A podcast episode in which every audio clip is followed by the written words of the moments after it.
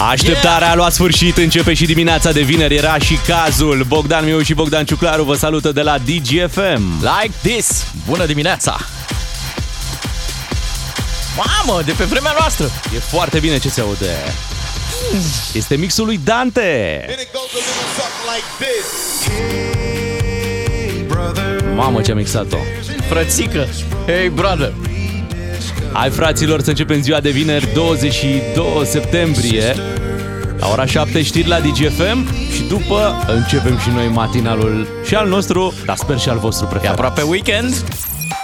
Da, suntem pe 22 septembrie și observăm că până la urmă luna septembrie poate fi, da, poate fi acuzată de traseism, știi? Așa e. Pentru că a trecut de la toamnă Da. formațiunea da. din care făcea S-a dat parte. cu vara. Da, colaborează foarte bine cu vara, adică mai degrabă e vară decât uh, toamnă. În continuare putem Mhm. Am simțit-o, sta în am tricou, simțit-o, da, da, da. Chiar caniculă, deci îți dai seama, caniculă în septembrie. Nu m-ar mira și octombrie să se bage. Ce faci, fată? Păi Septembrie? da, asta Hei, înseamnă hei. că toamna va fi o minoritate. Păi da. Vor să o excludă din uh, De la guvernarea calendar. Da, anotimpurilor. Exact. Bun, moțiune de cenzură atunci. Da? Hai să dăm timpul înapoi că au fost vremuri când aveam toamnă întreagă Așa. și erau și vremuri când uh, și noi eram un pic mai tineri, dacă ți-aduci aminte, Bogdan, cum era când eram noi un pic mai tineri. Da, mai mergeam și noi prin club, prin discotecă și imediat o să ne amintim de acele vremuri cu ajutorul muzicii. Ce drăguț, te-ai gândit tu așa să, Da. Păi, e vineri, să mă ia cu șalele, să mă ia Păi, cu... să ne ia un pic, exact. Opa, așa, moment! Da, fiți atenți că o să apelăm și la voi, așa că vă dăm toate detaliile imediat. Bună dimineața! Suntem la 7 și 10 minute și ne-am propus să începem dimineața cu un battle, adică cu o bătălie, o bătălie a unor piese un pic mai vechi, Bătălia de la Panduri 71. dar fii atent, o bătălie cu două piese care rupeau cluburile. Mă, ar trebui să ne hotărâm, cluburile sau discotecile? Că noi am prins exact uh, perioada aia în care discotecile se transformau în cluburi. Adică nu prea mai era cool să zici mă duc la discotecă. Nu zici, știu, Bogdan, eu, aici în București erau cluburi, măi, nu știu, la, Da. la Târgoviști, poate mai erau discoteci, poate, da, poate nu, Eu nu se cred- făcuse trecerea. Cred că am prins ultima discotecă ever din uh, județul Dâmbovița. Eram undeva într-o tabără, la munte, peștera Padina pe acolo. Aveam niște flanele, fai de capul meu, bocanci, uh, eram ca de munte mm. și ne-a promis uh, cel care ne-a dus acolo în tabără că ne duce la discotecă. Toată lumea în cântare, zic, să vezi ce e acolo, ne pupăm, ne... Hmm, frumos. Și ajungem la un container. Bă, da, un container, aia era, un container. Și în containerul respectiv era, cred că, pădurarul și cu încă un tip. Care dădeau discotecă. Ei, doi, ei, da. ei, ei făceau uh, treaba discotecă, asta. da. Aha. Și ne-am dus noi acolo, nu prea erau fete, nu mai știu ce am consumat, dar era la plastic. Pet. Da, pet, da, ceva uh, vișiniu la pet. Aha. Bă, drăguț, frumos, discotecă adevărată. Și aia a fost ultima și după aia s-a trecut pe cluburi. Păi nu se mai putea. Da. Păi, Eu am, am prins o perioadă așa de vreo 2, 2 ani jumate, cred, în care uh, eram DJ. Wow, da, Da, da. eram DJ, ți-am povestit, eram DJ, uh, am fost la vreo 3 cluburi în Mhm. perioada respectivă. Și, uh, bine, în weekend, că în timpul săptămânii mă ocupam de radio. Și uh, îți dai seama că am prins exact perioada aia când se făcea, cum spui tu, trecerea asta de la, de la discotecă la club. Și mi-au aminte că era o piesă pe care o puneam atunci. Așa. Băi, și care, efectiv, deci când intra piesa asta, era nebunie maximă. Și m-am gândit să o aduc în această dimineață la radio. Ok. Da. Și să vedem dacă mai trezește aceleași reacții după cât? După 20 de ani. Da, după 20 de ani. Hai să o verificăm. A? Ești pregătit da. să vezi Vezi la... că am și eu ceva. Da? Da, pe ai zis că e bătălie. Ok, bătălie. Fii atent cu ce am venit eu. Da. N-ai venit rău deloc?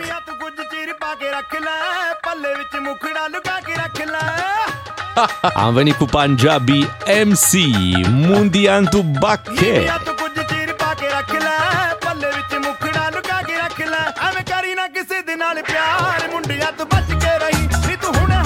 Deci că e traficul din București și a făcut melodie. Păi, nu știu, după 20 de ani, piesa asta mi se pare că încă, încă merge, încă duce. A fost și în reclame. Da, și încă nu te-ai plictisit de ea, ceea ce e mare lucru.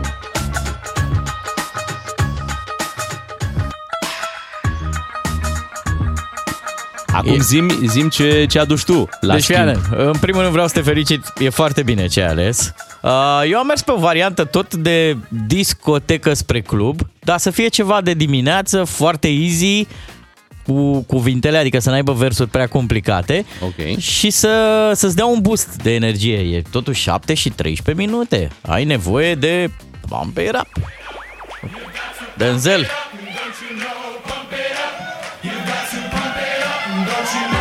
Eu așa și începe ziua.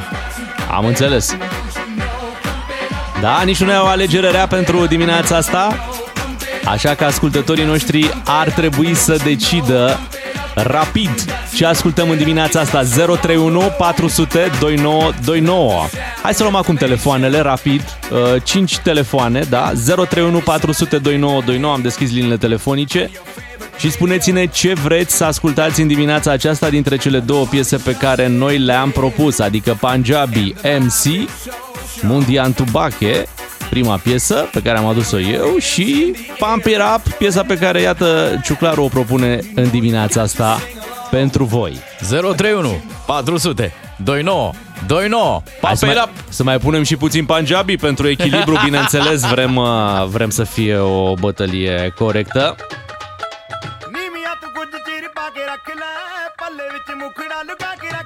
Piesa cu Mimi, cu Miu, cu Mimi. Hai să vedem ce zice Emil din Timișoara. Bună dimineața! Bună dimineața! Te salutăm, Emil. Ce alegi? Pump it up! Pump Pump it it up. up, ok, un vot pentru Pump it up în dimineața asta, dar vă rog mult, votați și cu Punjabi ca să ne... Cum să zic? Să simțim așa că e vineri. Da, aveți că ai voie să-l pronunți și Pump it up. Că așa e, pe română e Pump it up. Pump it, pump it. Pump it up, Pump Am it zis că up. luăm uh, 5 telefoane, rapid, uh, 031 400 2929, Ștefan din Sibiu, bună dimineața! Neața, Ștefane. Neața, ce alegi? Punjabi.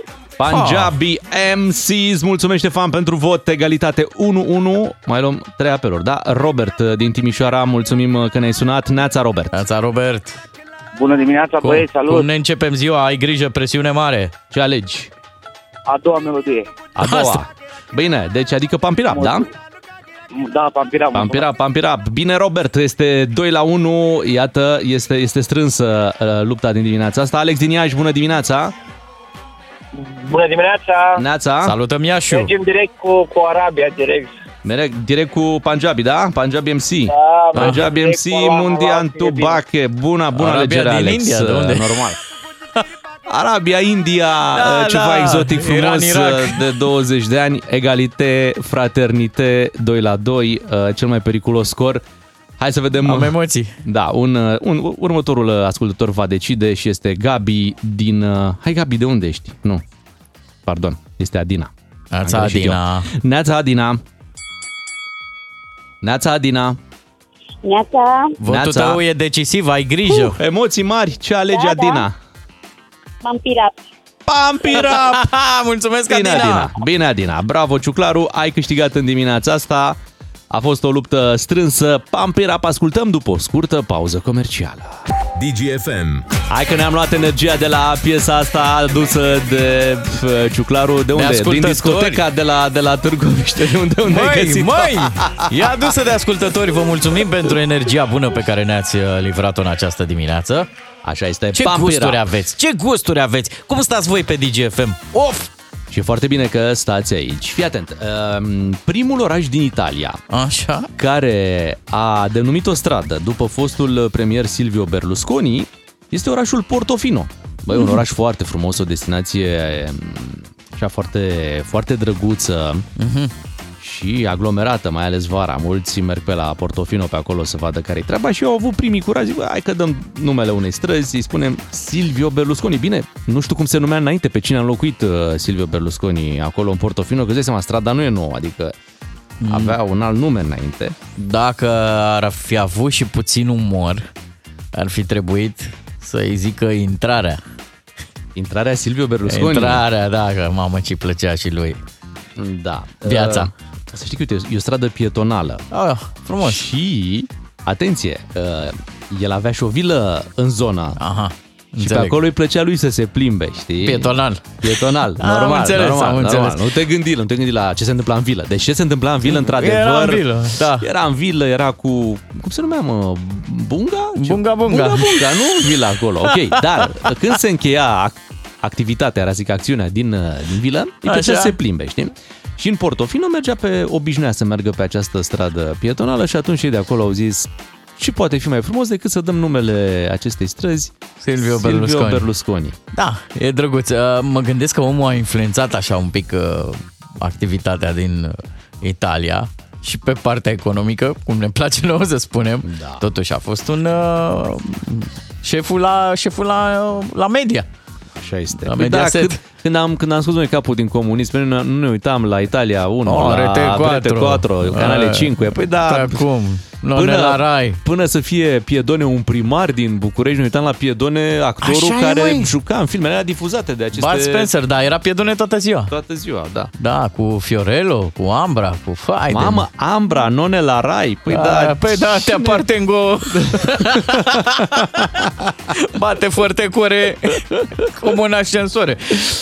Da, Frumos, și- Dar au fost frumoase, mă, vremurile alea. Au fost, au fost. ce cu noi? Suntem pe nostalgie, așa. E posibil. Acum avem și noi foarte mulți români care s-au dus uh, în Italia, unii să muncească, alții să nu facă pușcărie. Uh, în România mă refer. Da, da, da. Uh, și se gândește și, bă, poate voi prinde și eu, cine știe, uh, peste zeci de ani sau Să, așa. să mi se zică, da? Da, numele meu să... Știi, să ai, să ai o stradă în Italia, să ai o stradă cu zi un nume dintre cele... uh, Din ăștia sunt- care au scăpat. Da, da, da. Ha, de pe Italia, e Strada Mario. Da, Strada Mario, de ce nu? Sau, uh, cum îl cheamă pe cel care a fost ministru, a fost așa și... Ah, um, Vâlcov, Da, Strada Vulcov. fundătura. Cum? Ia zice eu. Ah, am înțeles.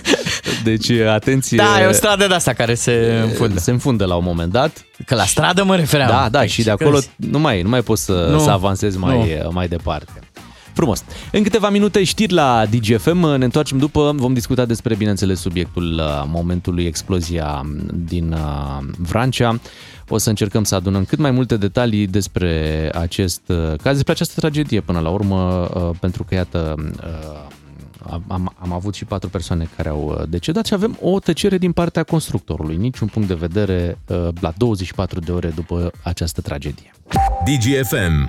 Ora perfectă să punem bani în mișcare. Îl ascultăm chiar acum pe Iancu Guda. Învață de la Iancu Guda și BCR cum să pui banii în mișcare. Vino în orice sucursală BCR sau pe bcr.ro să vorbim despre soluțiile financiare potrivite pentru tine. Salut, bine ai venit la Banii Mișcare. Continuăm să vorbim în săptămâna aniversară despre cel mai important efect al creșterii vitezei de rotație a banilor în economie. Prosperitatea noastră ca indivizi generează prosperitatea unei națiuni. Am văzut problemele mișcării banilor în rândul gospodăriilor și afacerilor reprezentative din România. Haideți să vedem cum se mișcă banii în administrația publică din țara noastră. Vreți să începem cu concluzia într-un cuvânt? Prost veniturile subdimensionate, cheltuieli supradimensionate, datoria publică crește exponențial și trebuie plătită de o populație în scădere. Oare ce credeți că ne așteaptă peste 5 sau 10 ani? Haideți să vedem ce spun cifrele până atunci. Avem venituri publice subdimensionate în România. Din păcate, colectăm doar 27,6% din produsul intern brut. Este al doilea cel mai prost rezultat din Uniunea Europeană, unde media este 41%. Numai din această diferență pierdem aproximativ 150 de miliarde de lei în fiecare an. Este un PNRR anual pierdut. După ce că statul încasează prost, avem și cheltuieli supradimensionate. 87% din banii statului se duc pe salarii și pensii, inclusiv cele speciale. Media europeană pentru cele două categorii este 78%. Și din cauza cheltuielilor supradimensionate, pierdem aproximativ 50 de miliarde de lei în fiecare an. În lipsa unor reforme profunde în administrația publică, ne așteaptă taxe mai mari, se întâmplă deja, și riscul creșterii vârstei de pensionare. Aveți răbdare. Deci, avem multe de schimbat la mișcarea banilor. În primul rând, la noi, în familie, apoi în afacerile noastre și nu, în ultimul rând, în administrația publică. Cam aceasta a fost săptămâna aniversară la banii în mișcare. Suntem la începutul unui nou sezon fascinant și vă așteptăm cu noi surprize și subiecte interesante. Drumul este lung, avem foarte mult de muncă și miza este maximă. Prosperitatea noastră financiară care să genereze dezvoltarea României. Rămâneți alături de noi și nu o să vă pară rău. Până atunci, nu uitați, banii sunt întotdeauna în mișcare. Fiți înțelept și fă să lucreze pentru tine, familia și afacerea ta. Continuă călătoria și învață să pui banii în mișcare cu BCR. Te așteptăm în sucursale sau pe bcr.ro. Emisiune sponsorizată de BCR pentru o Românie inteligentă financiar. Suntem la 7 și 40 de minute. Ieri dimineață, pe vremea asta, venea bă, știrea despre această tragedie petrecută cu o noapte înainte, o explozie care a avut loc în localitatea Călimănești din județul uh, Vrancea, acolo unde se construiește autostrada Moldovei, o autostradă mult așteptată, unde se construiește într-un ritm alert, să spunem treaba asta. Sunt trei schimburi care lucrează pe parcursul uh, a 24 de ore pentru a construi, deși înțeleg că în domeniul ăsta există ceva recomandări ca noaptea na, să fie mai degrabă pauză decât muncă, pentru că nu e o vizibilitate foarte clară asupra ceea ce faci, oricâte lumine ai aprinde. Dar depinde ce lucrezi. Acum hai să fim cinstiți. Noi avem mult de recuperat în condițiile astea. Adică eu am văzut o efervescență în presă de articole de astea laudative la, la adresa acestui proiect, în sensul că, domne, uite, ei lucrează și noaptea, ce bine! Ce Hai bine, că ne-am doar revenit. că era acolo o conductă de gaze, o magistrală importantă, care a fost uh, bănuim fisurată în momentul uh, lucrărilor. De aici explozia. Patru muncitori, din păcate, au murit, alți cinci au fost răniți și răniți destul de grav, vă dați seama. Unul dintre cei care au, uh, au murit avea 29 de ani, era proaspăt căsătorit, urma să devină tată. E o, o poveste foarte tristă uh, de acolo. În această dimineață l-am sunat pe Ionus Ciurea, care este președintele Asociației Pro Infrastructura. Asociația Pro Infrastructura este asociația care uh, Monitorizează. monitorizează toate lucrările astea de infrastructură din, uh, din România. Bună dimineața! Bună dimineața, mulțumesc frumos de invitație.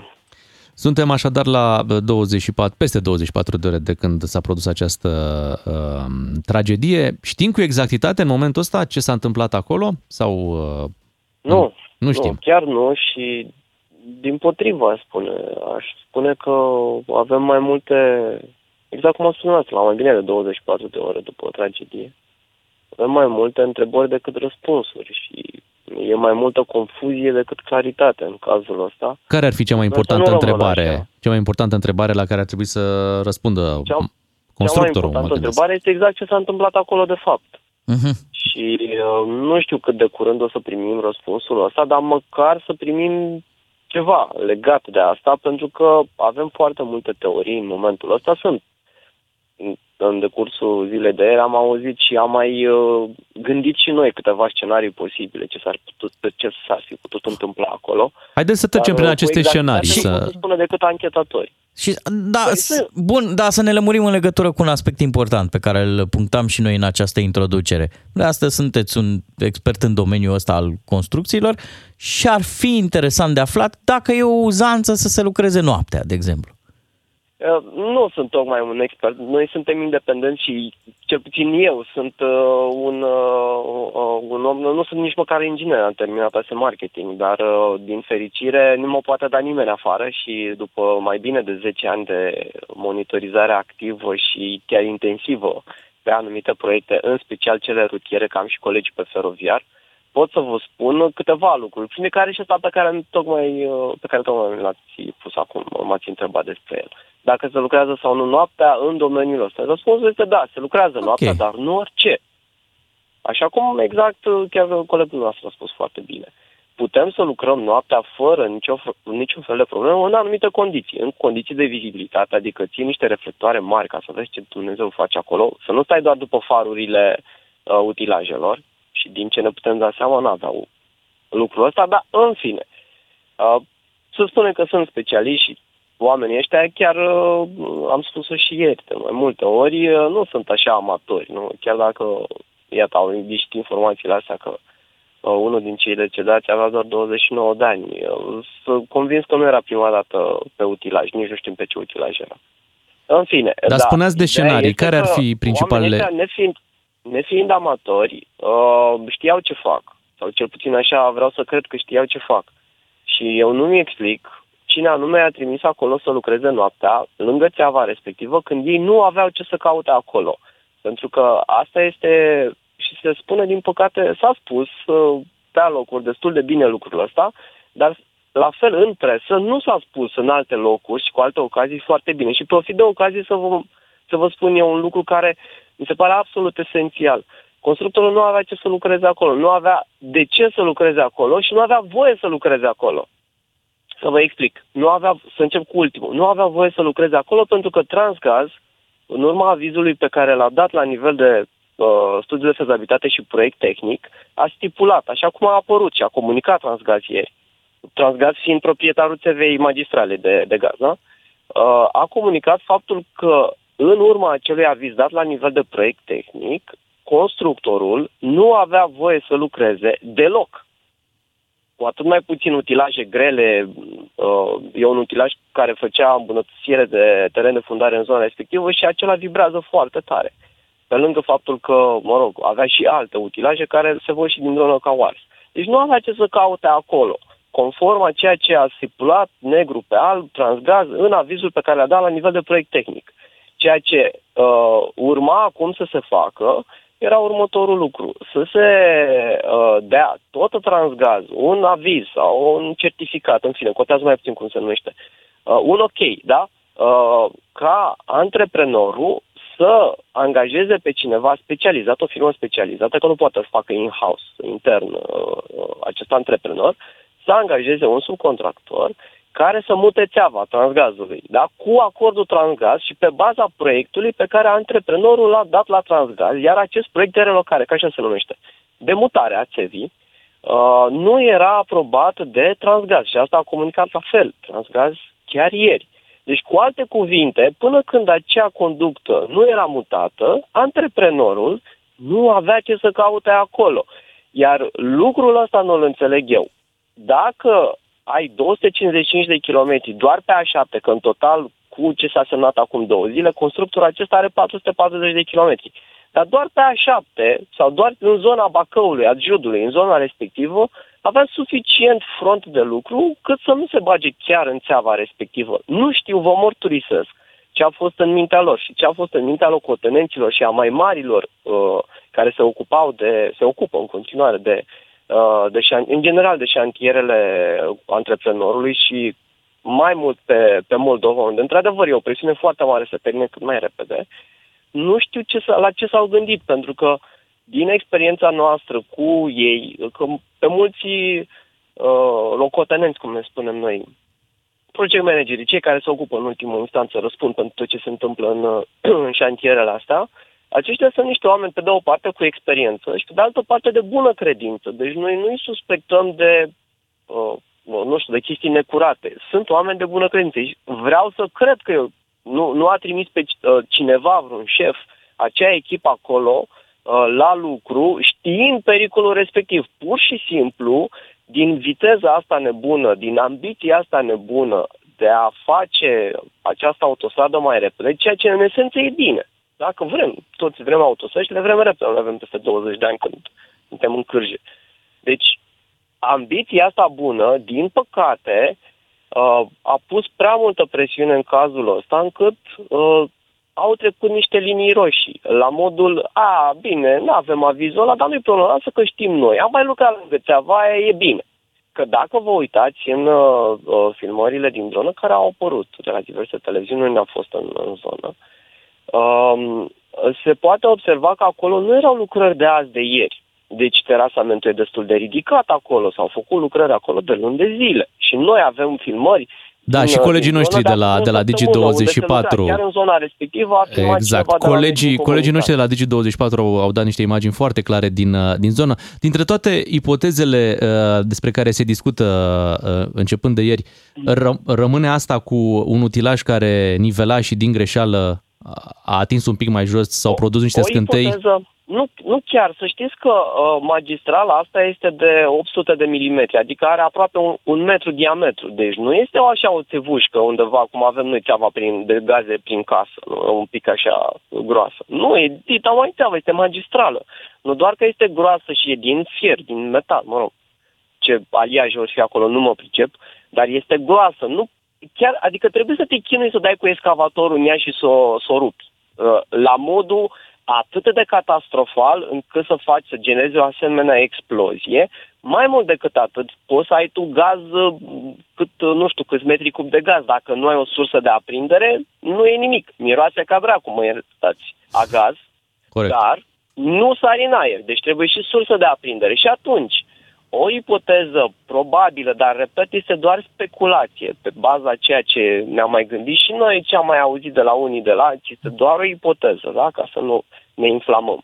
Este posibil ca această țeavă, care înțeleg că era destul de veche, să fi fost anterior fisurată, gazele să se fi acumulat, să se fi format o pungă de gaze, de, pungă de gaze e așa, impropriu spus în cazul ăsta, era dita mai pungoiul de, de gaze, dacă așa s-a întâmplat, iar acel uh, incident precedent care ar fi fisurat probabil țeava, că s-a lucrat în zona respectivă de mult timp, asta încerc să vă spun, s-a, fi, s-a, s-a declanșat ieri în urma unei nu știu, scântei de la un utilaj, că se întâmplă, știți, pe șantier, sau o țigară, e suficient și o țigară, pentru că am auzit iarăși speculații, iarăși informații neverificate, cum că ar fi fost miros de gaz pe șantier. Dar indiferent care este scenariul care a dus la tragedia asta, că e o tragedie, puțin zis tragedie, um, constructorul are o culpă semnificativă. Semnificativă. Nu avea în primul rând ce să caute pe acolo. Avea front de lucru suficient de, de mult încât să lucreze în atâtea lucruri. Are 400 peste, are 440 km de acum două zile. Deci el Vă avea întrerup- în portofoliu și are în portofoliu foarte mult. Vă întrerup o secundă, că nu prea mai avem, nu, nu mai e timp. Ionuț Ciurea, președintele Asociației Pro Infrastructură cu noi. O ultimă întrebare. Din experiența asta de monitorizare, aveți informații sau sunt semnale că statul mai închide ochii tocmai ca unele proiecte să, să prindă viteză și nu controlează la sânge respectarea regulilor de, de e o lucru? întrebare foarte bună, să Mulțumesc. știți. Și răspunsul scurt este da. Statul închide ochii în special pentru acest grup de companii, pentru această companie.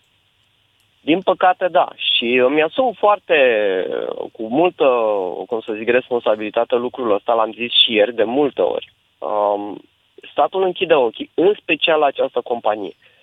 Statul închide ochii și pune presiune acolo unde și poate să pună presiune. Adică degeaba închizi ochii și pui presiune să-ți termine autostrada mai repede sau măcar în termen către alții sau pe alți constructori, dacă acei constructori nu au forță. Acest antreprenor are într-adevăr forță. Nu are forță să ducă 400 de kilometri, 440 de acum două zile când a semnat uh, contractul pe 8 de 30 de kilometri, dar are forță să ducă mulți, mulți kilometri. Undeva la 200-250 se descurcă minunat. Dar la 440, iată că există foarte multă presiune pe care până la urmă și-a pus-o singur, că nu am licitat eu pentru ei. Adică ei au vrut să liciteze atât de agresiv și să ia 10 loturi la rând, 255 de kilometri doar pe A7, că vor să facă toată autostrada A7 la ei prin fața sediului. Ok, minunat, vă doresc succes, dar poate nu vă omorâți oamenii și poate, cred că ăsta e poate cel mai important lucru. Dincolo de, de ce a explodat, că au greșit, n-au greșit, cine a greșit, cum a greșit să plătească, Sper că avem organe de anchetă suficientă și procuratură și tot ce înseamnă anchetatori ca să facă pe de o parte lumină în cazul ăsta și în al doilea rând să tragă la răspundere pe ce e responsabil. Trebuie să fie cineva responsabil. Cu Dar siguranță. dincolo de chestia de vinovat, știți că ne place să găsim vinovații. Eu vreau să cred că învățăm ceva din treaba asta, că avem atâtea tragedii de la colectiv și cred vedia cu câteva săptămâni. Uh, să învățăm ceva, învățăm ceva din toate chestiile astea. Poate că acest antreprenor va învăța că nu se poate lucra chiar așa la hai mă, lasă că știu eu să lucrez și fără avize, lasă că am eu experiență de nu știu cât timp și are experiență și are meseriaș, dintre cei mai buni din piață. Dar iată că a călcat flagrant peste o linie roșie pe care singuri și-au impus-o de acum mult timp, de când îi știm noi, Dar de data asta, fiind atât de multă presiune pe ei, au început să facă greșeli și greșeli mortale la propriu, fără Așa este. nimic să Mulțumim, învățăm. Ionuț Ciurea, pentru explicațiile în această dimineață. Foarte interesantă discuția cu președintele Asociației Pro Infrastructură. Rămân foarte multe întrebări și nu primim clar în momentul ăsta răspunsuri. Constructorul nu are încă un punct de vedere oficial legat de ce s-a întâmplat ieri uh, acolo în Vrancea la Călimanești. Ne apropiem uh, de ora 8, știri la DGFM. Revenim și noi după. Bună dimineața!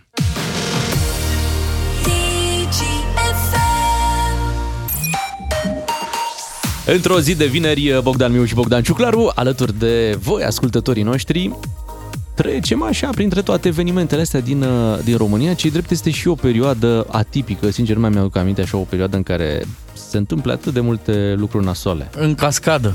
Exact. Deci a fost o, o vară a tragediilor, dacă e să o luăm așa. Nici toamna nu arată prea bine.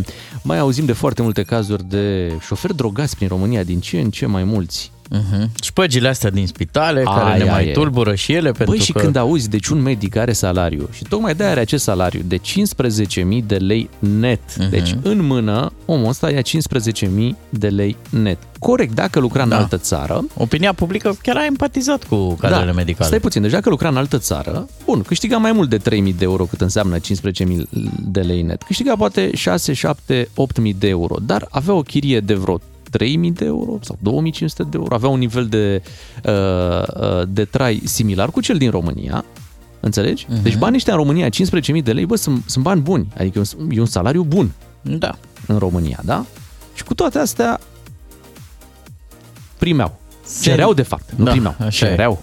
Sentimentul general e că în diverse puncte ale societății unde am avea nevoie de, de sobrietate, de oameni verticali, uh, nu prea și mai fac oamenii treaba și de asta și ajungem uneori la tragedii. O mică neatenție, o mică șpăguță, o ciupeală, o, vârteală, românească. o românească, Și după aia ne un minunăm că nepotism. Păi, se uite, întâmplă lucruri. ne macină lucrurile astea. Hai să ne relaxăm cu puțină muzică. Te rog, Bună te dimineața! rog. Puțină samba nu strică niciodată, 8 și 9 minute săptămâna aceasta ne-a tras atenția o declarație a premierului, dar nu de aici din România, că cu domnul Ciolacu știm, dânsul e cu 100 de lei, care poate să-și cumpere multe lucruri, nu, premierul din Polonia, care anunța că Polonia nu va mai furniza arme Ucrainei, asta după un uh, discurs în legătură cu uh, Polonia făcut de chiar de președintele Zelenski, care spune așa că unele țări uh, au o bă, susținere de fațadă sau ceva de genul ăsta, a spus uh, Volodymyr Zelensky. Da, povestea vine un pic din urmă, din cearta, ca să zicem așa, cu cerealele uh, din Ucraina care vin pe piețele astea, România, Bulgaria, Slovacia și Polonia, care vin la prețuri foarte mici și efectiv deraiază producția proprie a acestor țări. Și de aici s-au luat mm-hmm. și s-a ajuns la ce povesteai tu, la acea declarație, care a fost un pic șocantă, nu? Polonia fiind de fapt și de drept unul dintre cei mai puternici aliați ai Corect, ucrainenilor. și au, au susținut, au donat din armele pe care le aveau și din cele prezente pe care le dețineau uh, polonezii, să se trezească acum cu această, cu această declarație din partea Ucrainei. Ucraina care în continuare luptă uh, pentru a-și recupera uh, teritoriul cu, cu Rusia, dar vezi că mai sunt și niște deprinderi de-astea așa un pic uh, venite din zona asta uh, rusească, știi? Uh-huh. Pe acolo. Adică totuși să ataci o țară care, printr-o declarație, bineînțeles, o țară care te-a ajutat în toată perioada asta, bă, e un pic, e un pic ciudat. Dar fii atent, a venit A venit și președintele. reacția Poloniei, care știi cum a fost? O să fac o metaforă, sper să fie inspirată comparația. Știi când reglam noi televizorul, că mai dădeam așa o palmă Da. deasupra, așa, pam, Da. știi? Aha. Că eu cred că asta a făcut Polonia, doar a reglat un pic imaginea, că apoi ei au revenit și ei și au zis, haide zune, că nu, Nu, nu, e, nu, e, nu e chiar așa, a venit președintele polonez, uh, Andrei Duda, care a zis că, uh, de fapt, ce se va întâmpla? Uh, Din armele noi, noile arme pe care le achiziționează Polonia în prezent, din astea nu vor transfera în Ucraina. Că, și că vor respecta toate contractele și angajamentele care anterioare. sunt, da, Da. da, și asta înseamnă că din uh, armamentul mai vechi pe care îl deține uh, Polonia se vor mai transfera tot felul de lucruri către, către Ucraina. Uh-huh. Dar din ce cumpără ei nou acum, Astea nu. Astea, uh, Po- Polonia are un plan acum de, uh, de înarmare, pentru că e destul de clar că zona rămâne destul de tensionată. Sensibilă, da. Foarte sensibil și cred că și noi nu trebuie să fim uh, conștienți de, de treaba asta. Și atunci polonezii zic, ok, noi preferăm, ok, o să-i mai ajutăm pe ucraineni, dar preferăm și să ne înarmăm uh, puțin mai serios în perioada următoare, pentru că niciodată nu știi uh, ce se poate întâmpla și mai rău la granița ta. Da, și de ce are relevanță discuția asta, că e important. Uh, Uite, se prefigurează că războiul ăsta de aici, de lângă noi, nu se va termina cu una, cu două. Mulți zic că va fi unul de, de uzură și, uh, spuneau analiștii, Putin chiar pe asta miza, că la un moment dat solidaritatea în Europa mm-hmm. se va eroda și ea. Iar ieri când au apărut semnele că, bă, se strică o prietenie, Uf, toată lumea a sărit în aer. Hai că ne-am liniștit, gata, Da, ne-am ne calmat. calmăm, ne e, calmăm. Polonia Da. da. acolo, e cu Ucraina. Dar fiți atenți, în timp ce noi, Polonia, iată, uh, gestionăm la graniță așa acest, uh, acest conflict, mă, sunt alte țări din Europa care se confruntă cu altfel de probleme. Da. Și o să vorbim imediat. Unele care au chiar alte probleme. Da, o să lătrăm aici la radio, Oh! că altfel nu putem spune uh, despre ce se întâmplă în alte părți, imediat după o scurtă pauză comercială. Bună dimineața, 8 și 20 de minute. Ce am uitat noi să mai facem pe aici prin uh, România este să luăm uh, atitudine și să protestăm în momentul în care ne, uh, nu știu, avem o nemulțumire. Vrem să rezolvăm lucrurile, da? Protestul până la urmă, protestul legal, Așa. da, e un instrument de care uh, trebuie să te folosești în momentul în care uh, sunt lucruri care vrei să se întâmple. Hai că te întreb ca la televizor. Da. Și care vă este nemulțumirea, domnule Bogdan Miu? De mulțumirile pot fi multiple și uite, mă uit că în alte țări oamenii iau mult mai în serios uh, treaba asta și o să-ți dau un exemplu din Berlin, Așa. unde o haită de 1000 de persoane... O ce? uh, O haită. Așa. O haită, mă. Da? O haită de 1000 de persoane îmbrăcate, ce drept, în costume de câine. Deci erau îmbrăcați, aveau uh, pe față aveau nas de câine și puseseră urechi uh, Așa. de câine și bineînțeles în rest erau îmbrăcați în costum de Da. câine, cum ai vezi la emisiune pentru copii sau uh, tot felul. Aha. Da. Ei s-au adunat în Berlin și au început, deci o mie, da, repet, O mie de numărul că e persoane. important, deci o haită de o mie de persoane îmbrăcate, toate în costum de câine, solicitând la modul cel mai serios, da, deci autorităților, să le fie recunoscută identitatea și identitatea lor este de oameni câini. Da, chiar au alte probleme decât ale Deci, noastre. oameni câini este, este un nou model uh, apărut acum, care Da. își cere recunoașterea, Da. da. Da? într-o lume în care te poți identifica uh, cu, cu ce vrei tu și ești liber, bineînțeles, să faci uh, treaba asta, chiar ești încurajat. Uh, această, uh, această haită, deci această mulțime de o mie de oameni câini, Da. s-au adunat să-și ceară drepturile și atenție, au scandat acolo lătrând, deci au lătrat, au... Uh, au, au, au. da. Am o dorință. Deci să Deci fiu nu- recunoscut drept câine. Nu s-au uh, exprimat prin cuvinte, Ok. n-au adus niciun mesaj pe niciun banner, pur și simplu au lătrat și urlat. Așa s-au manifestat pentru a fi recunoscut. Atenție, ce vă povestim acum, deci caz, Caz real, da. real căutați pe internet, s-a întâmplat uh, ieri alaltăieri, la Berlin, o mie de oameni câine, Da. La Berlin, da? da, Era vorba aia, dog german? era, Chiar există. era. Da, mie îmi pare rău la domnii dog germani, dar noi aici am fost uh, de mult uh, oameni câini. Există în limbaj popular ce viață de câine. Și mulți chiar o duc. Adică se Deci spui întâmplă. că noi aveam mai degrabă, aveam Noi noi, noi uh, dreptul. dreptul, dreptul să, să cerem treaba asta. Da. Mai ales că noi am avut aici în România și un președinte care atunci când avea în față oameni care protestau și au cerau drepturile, le spunea, măi animalule. O, da. Înțelegi? O, da. Măi animalule. Și Așa oamenii, e. pentru că erau nepregătiți de aia, acum 30 de ani se supărau. Deci ei se supărau. Cei din Germania. Dacă, te, dacă Așa. s-ar duce acum primarul din Berlin, da?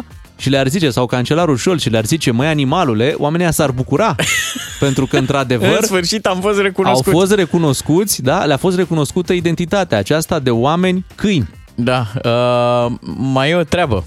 Tot în uh, spiritul ăsta de, de a recunoaște că noi aici în România am avea dreptul mai degrabă să fim noi considerați oameni câini, uh, nu știu dacă tu îți mai aduce aminte, se obișnuia la muzica asta de petrecere petrecere spre manele, ce e drept, să se strige Lupi, mă! Unde erau lupii? Care erau lupi? Nu erau. Tot niște oameni, nu? Da, Da, asta. e clar. Ia, uite, și la alții. Din folclorul internațional acum. Doamnelor și domnilor, nu știm cum va arăta lumea asta peste câțiva ani, dar este spectaculos ce se întâmplă în zilele noastre. Oamenii câini uh, sunt pe străzi în Berlin, uh, această haită de 1000. Da. Mă, nu, nu, deci eu asta ți-am zis, refuz să cred că doar acolo în Berlin e problema. Uh, Muzică populară românească. Din bucata mea de pâine am hrănit un om și un... Zi tu! Câine! Normal! Iată că lătrăm și noi în această dimineață aici la radio. Cum le zice la dinamoviști? Câinii roșii, E, normal! poftim! Normal, normal. Hai, ziceți-mi cine e mai dulău. Și acum nu că vreau să nu, nu că vreau să încurajez, dar cei drept uh, în Germania există un oraș care se numește Ham Burg, da? Deci Ham Burg. Știți că Burg Deci și noi înseamnă n-avem câineni? Ba da, cum? Și noi avem câineni. Deci Hey! Burg înseamnă oraș, Bravo! Ham, știm cu toții ce înseamnă. Ham, Ham, da? Hai Deci, și îți Ham, dau, Burg. îți dau fatala. Te rog. Te rog frumos. Iubiți și câini vagabond Vagabond n-am auzit. Bun. Vagabond. Și uneori mai los Iubiți și câini vagabond Știi ce e ăsta? Ce este? Schlager.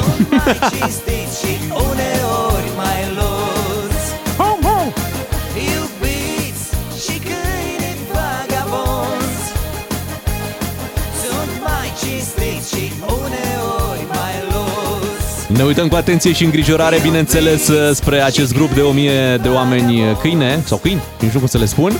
Sunt mai cinstiți Da. Și uneori să vedem ce, ce va face primăria de acolo din Berlin, dacă îi va recunoaște sau nu. Cred că ar trebui să dezvoltăm subiectul. Cu un specialist? Da. Bine, ne ocupăm cu un specialist după știrile de la 8 și jumătate. Bună dimineața! Bogdan Miu și Bogdan Ciuclaru sunt matinalii DGFM. Ca să știi. Vă reamintim uh, ce se întâmplă la Berlin. 1000 de persoane îmbrăcate în costume de câine s-au adunat solicitând autorităților să, fie, să le fie recunoscută identitatea aceea de oameni câini. Da? Este caz real. Căutați pe internet să-i vedeți cum latră și uh, cum uh, au urlat acolo, încercând poate era să-și obțină concert, mă. drepturile. Nu știu dacă era Poate. concert. Dar Chihuahua! Tă, tă, tărăm. Mă gândesc. hai să lămurim situația cu un om câine. Unguru Bulan e matinal. Cu umor neauș, tradițional. Ca să știi. Hai să-l salutăm pe omul câine alături de noi în această dimineață. Alo? Bună dimineața! Mă numesc uh, Rexi Oseanu, mulțumesc pentru invitație. Au, au, au, Cu mare drag. Așadar, există o comunitate de oameni câini și aici, în România? Au, au. Asta să schimb pe omenește. Deci, au, da, suntem uh, foarte mulți, o comunitate foarte frumoasă și nu suntem chiar nimeni în drum, cum vă imaginați. Poate avem viețile noastre. Am un prieten, Lord Vasilescu, are o firmă de termopane, un alt prieten, Puchi, ăsta e agent de vânzări pe mâncare de oameni, uh, prietenul meu cel mai bun, Pufuleț Dumitru, e dresor de oameni, îi învață cum să se comporte în societate. Deci suntem oameni câini serioși și vrem să ni se recunoască drepturile. Nu suntem chiar maidanezi, da? Wow, wow, wow, wow, Da. wow. Ce drepturi ați vrea și nu le aveți? Uh, Păi am vrea, de exemplu, când ne îmbolnăvim, să putem merge la veterinarul de familie după o rețetă, ca oamenii câini normali. Așa. Ultima oară când m-am dus, că eram răcit, m-a scos veterinarul cu șuturi în fund de acolo. Uh, Vrem și noi o viață normală. Luptăm pentru părinții noștri. Taică meu săracul și-a trăit ultimii ani în chinuri. L-a pus mama pe lanț afară în cușcă, că doar a zis că doar așa îl poate opri să nu bea, să bea. Poftim. Era câine bun, dar cam bețiv. Pentru asta luptăm noi. Wow, wow, wow, wow. Dar statul, statul nu vă ajută deloc? Nici nu ne bagă în seamă statul. Săptămâna trecută ne-am adunat vreo 100 de oameni uh, câini în față la guvern să le lătrăm revendicările noastre. Și am început noi. Wow, wow, wow, wow, wow. Vrem TVA-ul 5% la boabele de câini. Vrem parcuri special amenajate cu locuri de... să un șușu, să putem și noi face pe verdeață în tufiș când bem și noi o bere. Știi cum? Să nu mai mergem până la toaletă. Vrem mingi de tenis compensate, multe vrem. Eh, credeți că ne-a ascultat cineva? Au trimis jandarmii pe noi, ne-a dat cu bastoanele aia, de ne-am împrăștiat în toate părțile, ne-am regrupat la metro. Eh, este incanin ce se întâmplă, domnilor. Se pare că v-a ajuns cuțitul la os. Uh, întrebare. Ce activități aveți în viața de zi cu zi? A, ne întâlnim în parcuri, povestim, lătrăm la oamenii răi, au, au, au, au, au. mai cântăm câteodată, m-a învățat bunica un cântec lătrat foarte frumos. Wow, wow, wow, wow, wow. Wow, wow, wow. Mă rog, nu înțelegeți voi. Deci suntem oameni câini normali și nu suntem nebuni, dar ne și ne cerem drepturile. Vrem, noi vrem pedigrii și statul ne dă osul. De exemplu, am vrea, uite, un arbitru câine în Liga 1 să ia și Dinamo un campionat, nu? Wow, wow, wow, wow. Dar familia vă înțelege? Mă înțelege, deși nici cu familia nu e ușor. Ieri am fost la mall și mi-a dat nevasta o lesă păstă spate că am mirosit-o pe una la raionul de carne. Eh, e, e grea viața, dar ne descurcă. Ia stați că sună cineva la ușa. Unguru Bulan la DGFM. Cum îl știi, cu toate personalitățile la el. Bună dimineața, 8 și 42 de minute, pentru că foarte mulți dintre voi ne întrebați ce mai face Beatrice. Am zis, ia să-i mai dăm noi un, Yeah. un telefon, să-i mai dăm un zoom în dimineața asta. Și, și noi să dăm din coadă Exact, de bucurie. Exact. Vă invităm să intrați pe pagina de Facebook DGFM, dar nu vă invităm, vă obligăm să intrați pe pagina de Facebook DGFM, să o vedeți pe Beatrice zâmbitoare, așa cum, cum o știm. Bună dimineața, Beatrice! Dimineața! Hai să-ți dedicăm uh, un refren dintr-o piesă românească extrem de cunoscută. Maternitate! Ce faci, Bea? Cum ești? Foarte bine, foarte bine. Azi noapte am avut uh, o singură trezire și a durat vreo două ore, de la 4 la 6, în rest uh, super. Stăm chiar Ei, bine pe partea deci nopțile încep să devină din ce în ce mai ușoare din ce ne spui. Mm, N-aș zice chiar așa, pentru că a început perioada colicilor. Au venit Deja colicii pe la au- voi. Ia uite mă, v-au vizitat Da. destul de repede. Zenacolici. Da, colici anonimi. Acum, acum Bea, uh, am văzut că ai făcut uh, ceva ce nu mi-amintesc ca noi să fi avut curajul să facem în perioada în care eram uh, proaspăt uh, părinți. Ați ieșit, măi, mamă, la terasă cu fetița Chiar. voastră. Chiar așa e. Uh, Am fost la pediatru, atenție, și pentru că după vizita la pediatru eram cu toții așa un pic uh, obosiți, am zis, haide să ne revergorăm un pic la terasă. Așa că, lângă pediatru, era această terasă aproape goală. Pusă deci, special, uh, îți dai seama că toți care vin la Da. pediatru trec și pe acolo, pe la terasă, normal. Da, și mie mi s-a părut foarte tare ca miercurea la ora 5 după amiaza noi să facem terasing, cum zice Bogdan Ciuclaru. Mhm. Așa că am stat acolo vreo oră, nu vă închipuiți, ne-am lungit foarte mult. Uh, lui Bebe a plăcut, a stat foarte liniștită, a dormit tot timpul și uh, a mâncat. Mm, Din ce Restul părea a din simțit poză foarte le, le cam bea. Era Nu cu că- biberonul nu, acolo. Nu, nu mânca, bea. Da, era competiție între noi, care poate mai mult. Deci n-am spus doar să faceți poza aia pe care tu ai publicat-o pe, pe Facebook. Ați și stat o oră, spui, uh, spui acolo. Normal, la normal terasă. că am stat. Da, dar de ce n-ați avut uh, curajul să faceți La noi era iarnă, Da. în prima lună. Ah. Da. puțin mai greu. Dar pare, Bea, sincer, din poza ta de la terasă cu bebe, foarte devreme ați ieșit și ăsta e un lucru bun, să știi că medicii chiar recomandă treaba asta, să scoți bebele la aer cât de e, des se poate. Pare că ai infirmat mitul ăsta, că mamă ce dificil e să fii părinte de copil mic. Nu e, nu e. P- Păreați foarte relaxați și Nu e. liniștiți. Voi relaxați, uite, pe tine te vedem zâmbitoare în dimineața asta. Intrați pe Facebook să o vedeți zâmbitoare pe, pe Beatrice, suntem live cu ea din uh, camera... E camera fetiței e tale, nu? camera fe- fetiței, da, da, da. Deși uh, doarme cu noi în camera, atenție, Bogdan, te rog, doarme la ea în pătuț, nu la noi în pat, niciodată n-a Mare dormit atenție, cu noi în da. pat. Un, uh, un Da. detaliu foarte, foarte important. Spune-ne ce ai mai descoperit uh, în săptămâna asta de când nu ne-am mai auzit, uh, ce te-a mai luat prin surprindere sau poate nu te-a luat nimic prin surprindere. Cum a fost? Deocamdată nu m-a luat nimic prin surprindere. Sunt, adică eu cred că sunt destul de pregătită. Dar știți sistemul uh, de care vă ziceam uh, săptămâna trecută că lucrez la el? Ei bine, încă lucrez la el. Ok. Care era sistemul? Adu-ne Sistem, aminte. sistemul era ceva legat de organizare, de cum nu? De... Exact, exact, exact. Da, um, eu mă gândeam că la un moment dat o să ne intrăm așa într-o rutină și uh, voi ști uh, dinainte ce am de făcut. Ei bine, nu e chiar așa, pentru că bebe își tot schimbă orele de trezit și uh, orele în care Da, lucrează în stă ture trează. și, și bebe. Da, normal, normal. Uh, și uh, își schimbă și cantitatea de mâncare și tot așa. Uh, iar noi nu prea putem să ne facem planuri uh, de pe o zi pe alta fix, adică la oră. Uh, așa că încă lucrăm și încă ne adaptăm uh, una cu alta, uh, unii cu alții, evident. Uh, dar uh, deocamdată eu zic că suntem destul de, uh, nu știu, pregătiți.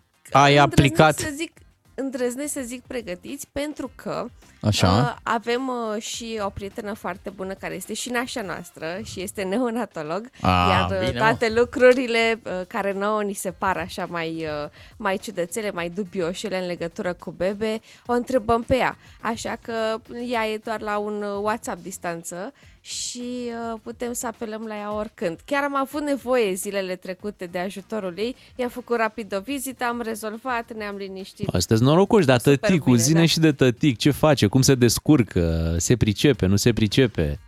Da, sigur că da, se descurcă, ba chiar astăzi, atenție, urmează o probă de foc pentru el, pentru Oh, oh. că eu mă voi duce Unde? să f- la manicură și la pedicură. Mamă, mani pedi din prima lună de când ești mămică. Bravo, Bea! Mamă, Ei, ce... deci că tot arzi vorbeam noi cu etape, arzi câinii, etape. cum, ce ai dresat acolo treaba, treaba.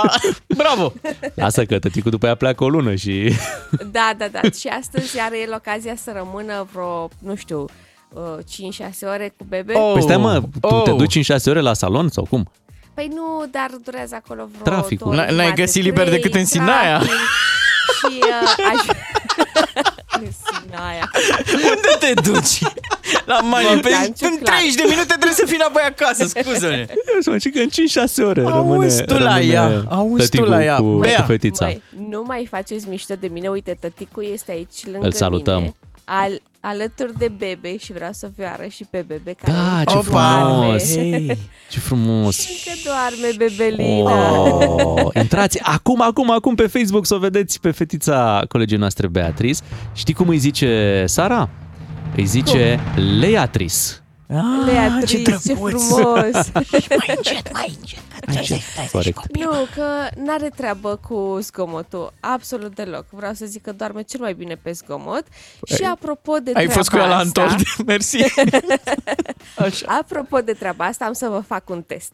Stai o secundă, stai o secundă, înainte de test. rog. Zine dacă ai aplicat metoda celor trei surse la băiță. Adică termometru la cădiță, termometru Da. în cădiță și cot băgat în apă. De ce nu deget? Cot? Stai, Cot se uh, bagă.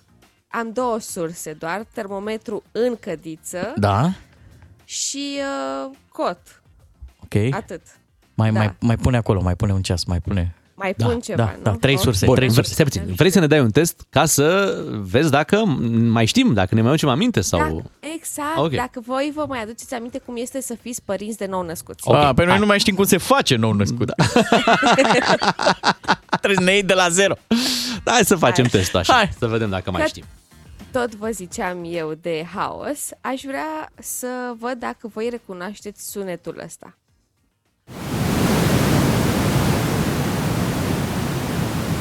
Da, normal. E... White noise se cheamă. Da, pentru, Este- pentru somn. Pentru somn, pentru liniștire. Așa da, adormim. Da, da, Și noi. bravo. 5 puncte la colegul Bogdan Miu. Bravo, Bogdan.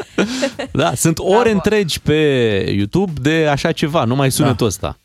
Da, noi uh, am dat click pe primul link și sunt 10 ore de white noise. Merg, uh, merge sunetul ăsta aproape non-stop la noi în casă. Și tu, aproape da, îi toate îmbogățiți, camerele. îi îmbogățiți pe ăștia care au urcat clipul Dacă ai lăsat 10 ore acolo, Da. da. dai seama să meargă, îți dai seama cât încasează ei după aia din uh, vizualizările astea. Dar în sfârșit, știi, asta e. Știi ce e dubios? Mm. Că nu intră reclame? Păi, doar nu vrei să deranjezi somnul. Da. Știe și YouTube-ul. Cu... Da. Bun, asta am trecut-o. Hai să vedem ce mai ai. A, așa. Ia să vedem. Uh, o problemă. Ai un nou născut. Când e ora mesei pentru tine? Oh, mamă, mamă, mamă. Când doarme, Când nu? doarme, da. Când doarme. Da, da, bravo. Sau? Sau? Sau? Când, când apuci, mai e un răspuns. Corect. Dacă ești mamă, da. când apuci. Din ce am experimentat eu până acum, mi-am dat seama că ora mesei pentru mine este oricând doarme copilul și nu trebuie să speli și să sterilizezi biberoane, să bagi la spălat, să recuperezi din somn, să faci curățenie. Da, hai că nu se mai aude. Lista A, e se plânge, se lungă. plânge. Începe, începe. A început, a început, se plânge. Da, da, da. Dar este ușor, Hai e că- frumos. Da. da. În rest, da, e super. Următoarea Chiar, întrebare. chiar vorbesc serios, e super. Sigur, de câte ori îți încălzești mâncarea dacă bebe s-a trezit fix când voiai să te pui la masă? Uh-huh. Păi probabil de 3-4 ori. Da, sau când vine curierul. Um, aș zice că răspunsul corect, corect este de câte ori e nevoie. Am trecut prin asta. Iar se plânge. Deci Ah. n-ai mai mâncat, Nu, mamă. Dar nu. Da, da, da, începe, am începe. Mâncat, am mâncat. Da. Mai mult rece. Bun, hai că uite Da. așa scădem natalitatea în țară, zi. Da, vezi e să-mi te greu cu doară în gât. mâncarea. Că... Uite, mai am, mai am o întrebare. Ce nu ai voie să întrebi pe proaspeții părinți? Și voi v-ați mai băgat sub plapă? Nu asta, ciuclare! nu? Da, asta n-ai voie. În primul rând, nu cred că ai voie să întrebi despre somn. No, e un subiect tabu da. ăsta Da. cu, cu somnul. N-ai voie să întrebi de planuri, de vacanțe, de când și voi Da. mergeți, veniți la un film. uh, Al doilea? Și al doilea? și asta? Asta? Al doilea, Al doilea. 5 puncte și pentru mine. Dar noi am întrebat încă de săptămâna trecută, Bea. Dar chiar Exact, când, da. când, Când? când vine? Rămân la planul inițial, nu în 2024. Ok, înțeles. bine. Nu în mandatul meu. Era un banc. Știu, mi-l aduc aminte. Mai ai pentru noi întrebări? Nu, gata, Gata. va ajunge perfect. pe de azi. Să știi că nici nu mai avem pentru tine, așa că suntem, suntem perfect. Stăm bine în dimineața asta. Îți mulțumim mult că ți-ai făcut uh, timp, știm cât de greu este pentru o mămică nemâncată, dacă ai spus treaba asta. Sunt niște Să-și- întrebări. Să-și rupă din timp pentru asta uh, în, în direct. Ce întrebări? Pe Facebook, te rog să-ți faci timp, nu știu cum culci copilul, care, dar uh, oamenii au acolo tot felul de întrebări Să le pentru tine. răspunzi, te rugăm să, mult. Să răspunzi, să-ți faci timp, Da? da? Hai că o să intru după ce închidem aici și să răspund oamenilor la întrebări. Perfect. Ne bucurăm uh, să te revedem, arăți foarte bine, arătați foarte bine cu toții și vă dorim să rămâneți uh, în situația asta în care zici că lucrurile sunt ok, doar două ore noaptea uh, trezirea, Trezirea, da, da, da. Și uh, doar uh, niște colici care nu sunt atât de gravi deocamdată. Hai că Sper. trebuie să-l legene Doamne Bogdan ajută. pe ăsta, micu. Avem și noi unul mic aici uh, în uh, studio. Intrați pe Facebook să o vedeți pe Beatriz. Noi uh, ne apropiem de știrile orei 9 și revenim după. Ne-a rămas gândul la ce am auzit la știri uh, de la Alina Gorghiu legat de numărul de oameni uh, care ar fi consumatori de droguri în România. 2 milioane, spunea.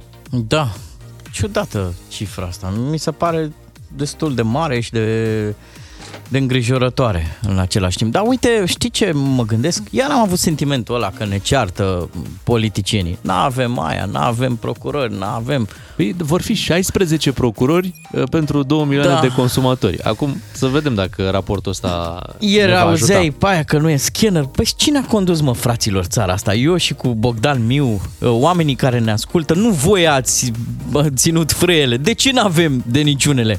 Adică e- sentimentul ăsta, știi, și mai văd o chestie, o, o treabă, exploatarea în sens electoral. Deci de acum încolo ne pune, e nevoie de o nouă lege. Bă, dar ce ar fi? Haideți să le aplicăm pe astea pe care le avem acum. Adică dacă faci o nouă lege, știi, și e mai dură, și ăia șmecheri rezolvă tot cu un telefon, tot cu un flash din faruri, știi, și nu-i oprești și nu știu ce, degeaba schimbi lege și faci una nouă. Bă, aplicațiile pe astea, mă, de le avem acum. Da, și poate, nu știu, poate portul ăsta Constanța mai mult ne încurcă decât ne ajută. O, Doamne. adică gândește-te, odată, trafic de, de droguri, Da. nu e scanner. Se și spune că de-aia nu intrăm în Schengen, că avem portul Constanța, Mhm. nu? Nu? Bă, Da. deci poate trebuie să reanalizăm un pic. Da, și ce mai facem auzi și cu pe portul politicienii Constanța. ăștia că ei mai mult se vaită, că nu iese, că nu... Pe rezolvați, mă! Motivul pentru care voi mergeți la job și vă ocupați de administrație e să faceți treabă, cum facem și noi. Hai să facem treabă cu Lucian Mândruță imediat la DGF. Lucian Mândruță. Așa cum na, s-a prezentat și Jason Derulo. Hai să-l salutăm pe Lucian Mândruță. Neața, Lucian. Bună dimineața! Neața. Ce faci, Cine a Lucian? cântat puțin mai devreme, băiatul la obosit? Cum îl cheamă? Jason Derulo și nu-i deloc obosit. Sau celălalt Bogdan Miu. Nu, nu, nu, nu, nu. La care nu, te referi? La Jason, cum îl cheamă? Așa, păi, dați Derulo. niște cafea să facă și pe, pe bune de dimineață așa a dormit. Da, nu. piesa lui se numește Slow Low, înțelegi? Înțelegi. E un joc de cuvinte acolo. A, adică și trist și încet? Era și un ban cu asta. Hai să, să vorbim Nu știu despre niște dacă- oameni un pic mai rapizi, pentru Bun. că ne pregătim de Sun Challenge pe 1 octombrie. Comunitatea alergătorilor din București va alerga în Delta Văcărești. E cel mai verde eveniment sportiv pe care putem să-l avem pe aici. E adevărat și locul e foarte frumos. Eu l-am descoperit acum, cred că un an și jumătate, când m-a dus chiar unul dintre cei care au inițiat acest proiect, unul care, omul care a descoperit locul și mi-a arătat uh, toate animăluțele și mi-a arătat toate locșoarele pe acolo și e absolut senzațional. Sunt niște peisaje la 5 km de centrul Bucureștiului, de zici că ești în delta Dunării, adică e chiar seamănă uh, cu delta Dunării. Dar cursa e, da, e pe 1 octombrie, cred că până luni mai sunt descrise înscrierile și poți să alegi 5, 10, 20 de kilometri. Dacă aveam o bicicletă, veneam și eu cu voi. Eu nu o să pot să particip, că nu pot să alerg uh, nici măcar 5 km, din păcate. Eu pot să biciclesc mult, de alergat nu. Mhm. Dar îi încurajez pe oameni să se ducă uh, și dacă nu câștigă, pentru că e tare frumos de alergat acolo. Pur și Așa e. Și să spunem că banii care vor fi strânși din achitarea taxei de participare urmează să fie folosiți pentru locuințe plutitoare pentru speciile de păsări care sunt protejate în acest parc uh, natural uh, din uh, mijlocul Bucureștiului. Da, cu bicicleta... uh, 150 de lei e înscrierea. Da. Uh, Nu e așa un capăt de țară, zic eu. Și o să le vedeți la anul, presupun, uh, locuințele astea.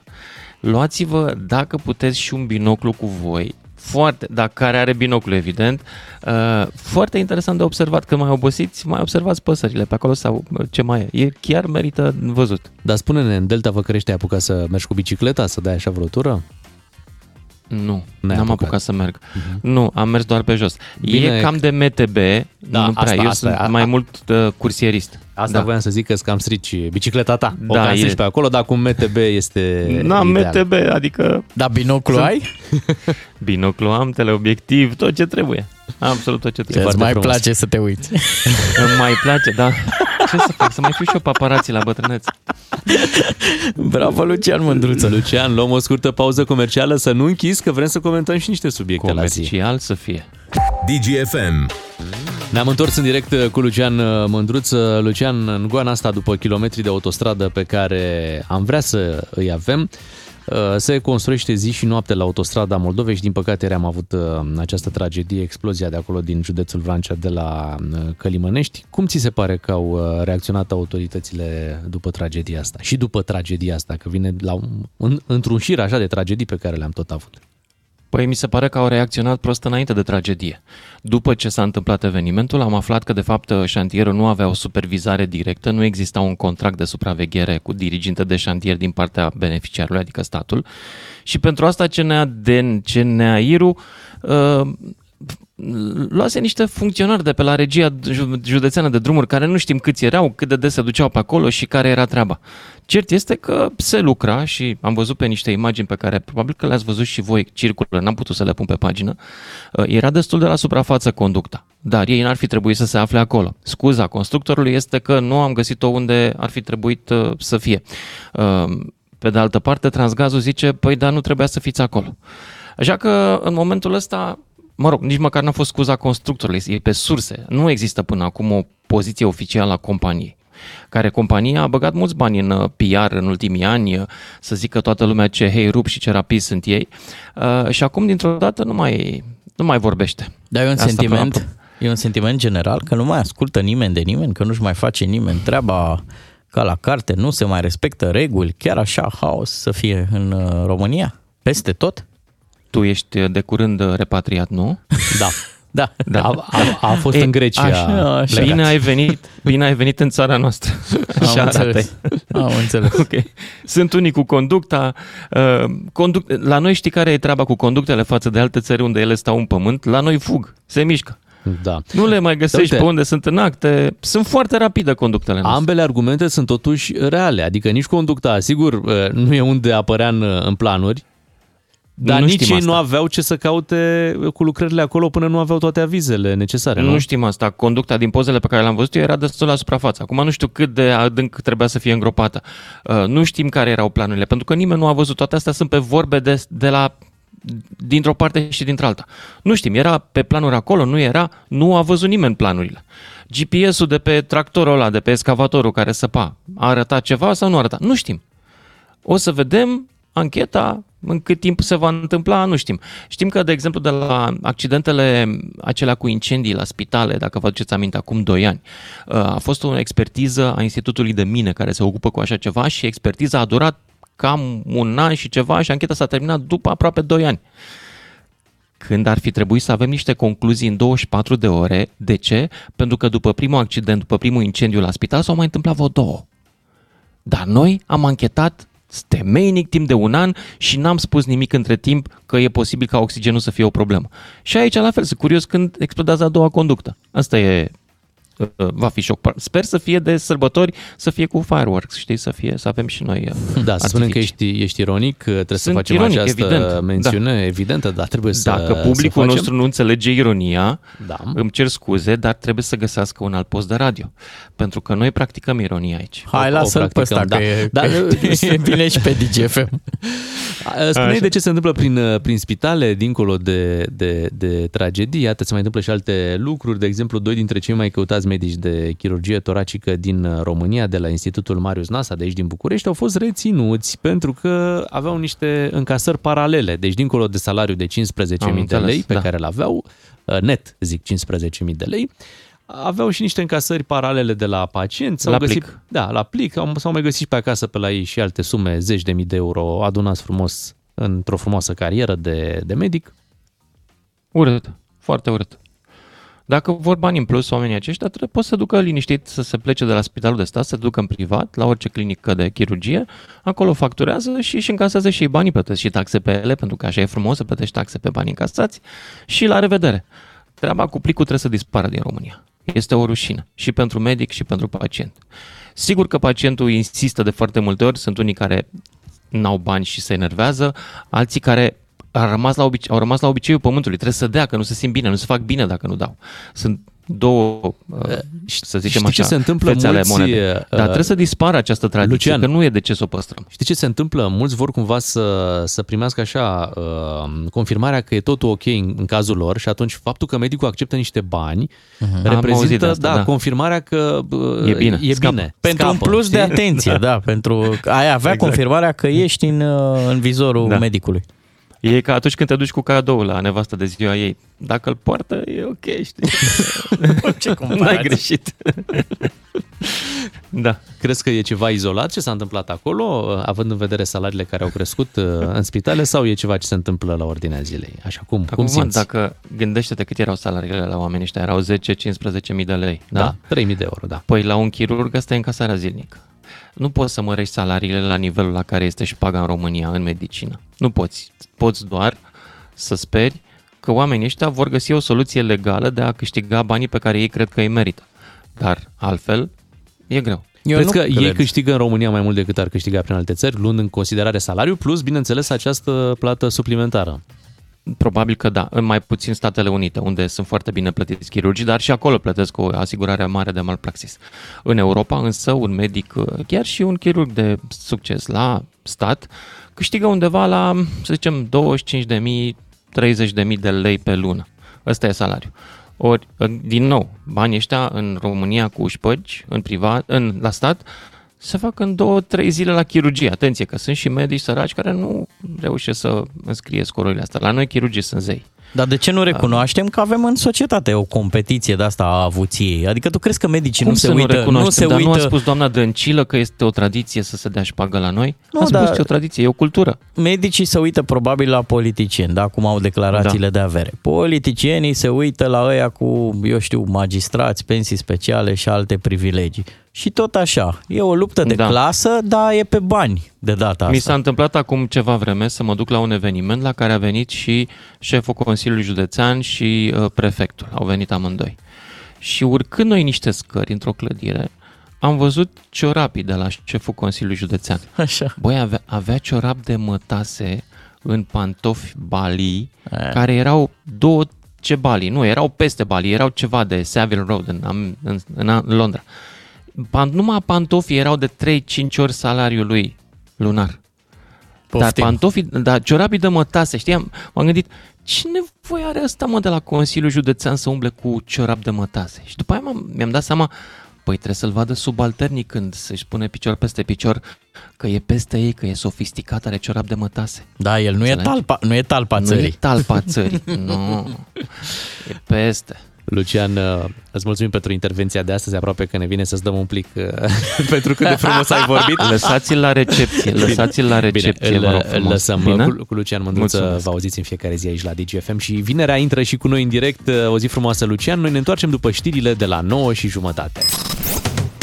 Bogdan Miu și Bogdan Ciuclaru sunt matinalii DGFM. Ca să știi. Știți vorba aia, se îngroașă gluma? Ceea ce Așa? până acum părea o glumă, uh, așa a fost în anii trecuți cu, știi tu, 38 august, uh, suntem pe 45 august. Băi, septembrie a trecut uh, cu toate bagajele în, în vară. Da, schimba partidul. A trecut pe vară și am impresia că și octombrie. Meteorologii spun așa că vom avea zile destul de călduroase până la finele lui octombrie. Asta poate fi văzută și într-o cheie, uh, cum să zic, dramatică, băi, se schimbă anotimpurile, dar și într-o cheie bună dacă stai să te gândești, hai să mai băgăm un concediu. Păi abia ne-am întors. Da, nu, nu Păi zici nu rău, noi. nu zici rău. Nu noi. Bine, hai să vorbim despre vacanțe, da? Despre vacanțele pe care le-am avut anul acesta cu ascultătorii noștri. Da, dacă suntem, uh, ne facem bilanțul cum ar veni. Suntem mulțumiți cât am fost, pe unde am fost, cât am cheltuit, da? Au mai rămas restanțe? Eu îți povestesc că eu am venit cu o problemă Da? din concediu. Da. Mamă. Bine, imediat ne puteți scrie la 0774 601 601 și bineînțeles ne puteți și suna imediat uh, după ce l-ascultăm pe lui Sfonsi. Muzică de vacanță, atmosferă de vacanță, că e vineri și cu ce ne-ar încurca să ne zboare puțin gândul către vacanța pe care am avut-o vara asta. Asta zici tu, Mariana din Măcin, care ne ascultă, întreabă, care concediu? Iar eu vreau să Ei, zic că da. sunt foarte aproape de, de, de genul ăsta de... Hai, nu nu e zice frustrare, dar nemulțumire. Eu nu mai pot cu concediu în august, Bogdan. Eu zic foarte sincer, m- ăsta ultimul, m- aproape că m-a obosit. A fost greu și cu condusul, că m-am dus departe. Aici a greșeala mea, da? Unde ai fost? O mie și ceva de kilometri până în Grecia. Nu mai vreau uh-huh. să mai fac treaba asta și mi-am promis mie că următorul concediu, nu știu dacă pot, dacă mă uite cineva, uh, bă, îl vreau în iunie. Eu cele mai bune concedii le-am făcut în uh, presezon.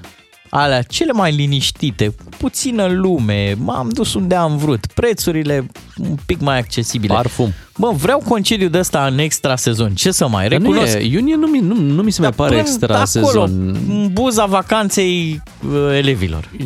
Eu am avut luna de miere în luna iunie. Când, Excelent. Acum uh, mulți ani când am făcut uh, nunta și a fost extraordinar și chiar am avut aproape o lună uh, de mers. Bravo. Și mi-aduc aminte că era totul, totul foarte ok și temperaturi ok uh, uh-huh. și prețurile, e normal, uh, sunt mai ok uh, în iunie. Așadar, într-adevăr, pare o variantă foarte bună.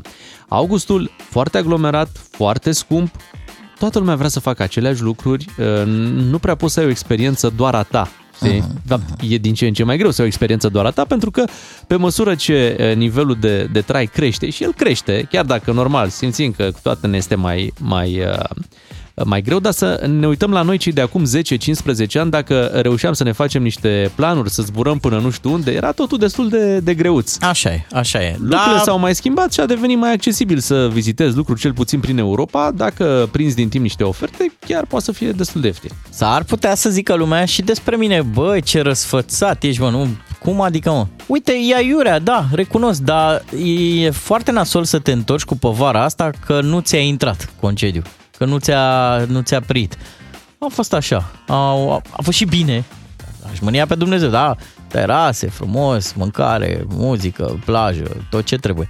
Da, a fost și rău și uite, mai am o restanță. Mm. Eu vreau și îmi doresc foarte mult să ajung în delta Dunării. Cel mai aproape, eu am fost la gura portiței. Dar am 40 și ceva de ani. Mulți înainte. Și mulțumesc. Și n-am ajuns și eu în delta Dunării și cred că dacă îmi găsesc așa vreo 3-4 zile, dacă bag eu un weekend prelungit... Deci te-a convins Claus Iohannis. Mă, uite mă că a, a, a avut un scop uh, vizita președintelui. Oh, of, of, of. 031 400 2929 În dimineața asta vrem să schimbăm uh, ceva impresii de vacanță Dacă vă mai aduceți aminte nu? Da. Pentru că după, știi cum e După 2, 3, 4, 5 săptămâni de când te-ai întors uh, din vacanță Deja e un capitol închis uh, și aproape uh, uitat Doar când mai găsești pozele Îți reamintești de ce ai făcut și cum a fost Hai să ne povestiți Pe unde ați fost? Cât a costat? Dacă e tot ok, ia să citim de pe WhatsApp uh, ce ne spun ascultătorii. Bună dimineața! După 8 nopți în Bulgaria, he, 8 nopți, he, bravo, aveam planificate vreo 4 pe litoralul românesc, dar din cauza unei otite am renunțat. Programare la orele și înapoi la muncă. Ironia este că eram prea bolnav pentru concediu, dar nu eram bolnav ca să merg la muncă. Cu otita poți să mergi la muncă. Corect, da. Așa e. În vacanță nu Așa prea e. îți vine. Următoarea vacanță, spune cineva, în ianuarie, pe Mediterană. Wow, ole! Se poate așa ceva? Cred că e ceva croazieră în ianuarie. Păi nu neapărat, te poți duce pe Mediterană, de exemplu, te poți duce în sudul Franței, nu? Mhm. Și e plăcut, temperaturile sunt bune, normal, Da. nu faci baie, da? Și Uite ok, și, și o ieftin. confirmare aici și cred că e valabil Mhm. și pentru tine, ești bătrân. Și eu vreau la început de sezon. Păi da, cred că am îmbătrânit. Vreau Mai ceva mult ca mai, sigur. mai pătihnă. Hai să vorbim cu Adrian din Târgoviște să vedem ce vacanță a avut uh, el anul ăsta. Bună dimineața, Adrian! Neața! Neața! Neața. Ia zi Neața. mai Adriane, pe unde ai fost și ți-a prit sau nu ți-a prit? Anul ăsta am fost în Delta Dunării la Mila 23 oh. la o pensiune excepțională. E a doua excursie în Delta, dar asta a fost super frumoasă și accesibilă. Acum două săptămâni am venit de acolo, am stat trei nopți, patru zile, all inclusiv, plimbări cu barca Bravo! pe toată ziua. Stai așa și ai, Cu preț. ai zis și accesibilă pentru că eu înțelesesem din folclor și aici pun ghilimele că e scump toate. Nu, nu. Pentru mine a fost super. Adică 1300 de lei de persoană, inclus tot. Deci Bravo. mâncare și ai zis că și plimbarea cu barca era inclusă, adică cei de acolo de la pensiune vă... vă... Fie, da, asigurau transportul de la Dana 1, de unde ne-au recuperat în prima zi. Ne-am plimbat cu barca în prima zi vreo două ore până am ajuns la pensiune. A doua zi vreo două, trei ore cu barca, a treia zi la fel. Și a patra zi am plecat. Și câte, câte persoane încap pe bărcuța de acolo la pensiune? Uh, șapte persoane sau 12, depinde acum, că de obicei se fac uh, rezervările în grup. Am înțeles și practic Eu am toți cei, avut care, tot, toți cei care au cazați primeau și această plimbare cu barca zilnică. Plus în preț, da. Este o pensiune chiar la câteva case de casa părintească a lui Ivan Pasachin. Ce tare! Sună, sună foarte bine, mai ales oferta. Dar cu țânțarii, spune-ne un pic, că mulți știi cum e. Am... Nici un pic, niciun țânțar n-am văzut. A, mă, cum niciun țânțar. Dacă vă spun Erau că în n-a Grecia, au fost- plecat în Grecia. I-am prins eu pe toți, crede-mă. Serios Deci- îți spun. Deci tu spui că, n-ai, că, n că nu erau țânțari seara în Dacă Delta? Ultima, nu știu dacă în ultima seară câțiva țânțari, când am servit masa, au intrat în, în sala de mese, și- dar nu... De câțiva. curiozitate, de curiozitate veniseră. Dar ia zine, uh, ești fan uh, borș de pește? Ai mâncat pește ca lumea? Prima m, ziua când am sosit, prima mâncare a fost borș de pește, super. Deci 99% mâncare de pește. Mai omorât. Ciorbă, perișoare, Mai omorât? Ne plouă și în gură, ne gândim și la tot ce ne povestești. Mulțumim, Adrian. Hai că am întrerupt cu Adrian, că nu se Da. mai putea. Îți bagi cerere de concediu instant când, uh, când auzi. Mhm. Dar uite, Băi, mă lași? Mă lași să plec și Nu, eu îți dai odată, seama. o joi vineri? Nu. Hai, nu, mă. Nu, păi nu, Prin- mai, nu mai e sezon acum de, de mers în Delta. Prin octombrie. Te rog frumos. Bine, mai negociem. Să știi că și eu am amânat uh, partea asta cu Delta și îmi pare rău, nu știu, trebuie să facem o dată pasul să mergem și am înțeles că după ce te duci odată în Delta, după aia mm, te tot duci. Pentru ia, că, te ia, da, te ia valul. Te ia. Uh, 031 400 2929 sau pe WhatsApp 0774 601 601. Așteptăm uh, mesajele voastre să ne spuneți pe unde ați fost în vacanță. Ne-a scris și Alexandru din Ploiești. Am fost într-un tur balcanic foarte ok din punct de vedere preț și mai ales calitate. Mamă, și preț și calitate. Exact ce ne place nouă. 13 nopți de cazare, mâncare și transport în 5 țări. Am cheltuit 1500 de euro două persoane, fără a bine. face excepție de la nimic. Bă, tur balcanic, ce bine Dar ce sunt. înseamnă tur balcanic? Dacă e Bulgaria, Albania, uh, ce să mai e? Ce, ce mai e? Ce mai avem? Uh, Eu aș băga Serbia niște- sau așa? Bun, ok, dar dacă te-ai dus tur balcanic și ai trecut și prin Muntenegru pe acolo puțin. Deja, și da, da, nu, da. știi? Adică deja e altă perspectivă. Ai ciupit și un pic de Croație? Bă, atunci... Hey, Da. da, uite, Serbia, Bosnia, Muntenegru. Aha, E bine. E bine. E bine, Da. e bine. Bine, Muntenegru nu mai e de mult o țară, o țară ieftină. Mhm. Înțeleg că și Albania, să știi că a început să crească A pe crescut. partea asta de interes Am vorbit turistic. cu oameni care au fost anul ăsta, dar sunt un pic dezamăgiți. Știi care e treaba? Mulți, sau- mulți se duc în Albania cu așteptări de Grecia. Compară, pentru că compară, te gândești, da, da. e aceeași mare, până la urmă ar trebui să fie la fel. Doar că, normal, e ok în Albania, dar nu e la nivelul uh, experienței din Grecia. Mhm. Nici Uite. n-ar avea cum să fie. Uite și o experiență pe România. Bună dimineața, concediu a fost așa. Un tur Hunedoara, Alba, Iulia, Cluj și Sighișoara, frumos, cam obositor, mulți kilometri, dar una peste alta frumos, amintiri frumoase, Cătălin din uh, Prahova. Aici vreau să punctez că Alba Iulia, din ce în ce mai multă lume a început să se ducă către Alba Iulia. Cetatea aia e fenomen. Și s-au trecut pe, au un preset de ăsta, pe chill mod. Relaxare, Alba Iulia chiar înțeleg că a început să-i atragă pe oameni. Așa este, este un uh, oraș din ce în ce mai uh, atrăgător, cetatea este fabuloasă, din toamna asta au și, și un mall frumos în, uh, în Alba Iulia. Deci S-a băgat și mall? S-a băgat și mall. Ia auzi, așadar, Mihai Viteaz. Toate, toate motivele să vizitați Alba Iulia. Hai să mergem la Alin din Oradea să-l auzim și pe el. Bună dimineața! Bună dimineața, bună dimineața. Dimineața! Pe unde ai fost, Alin?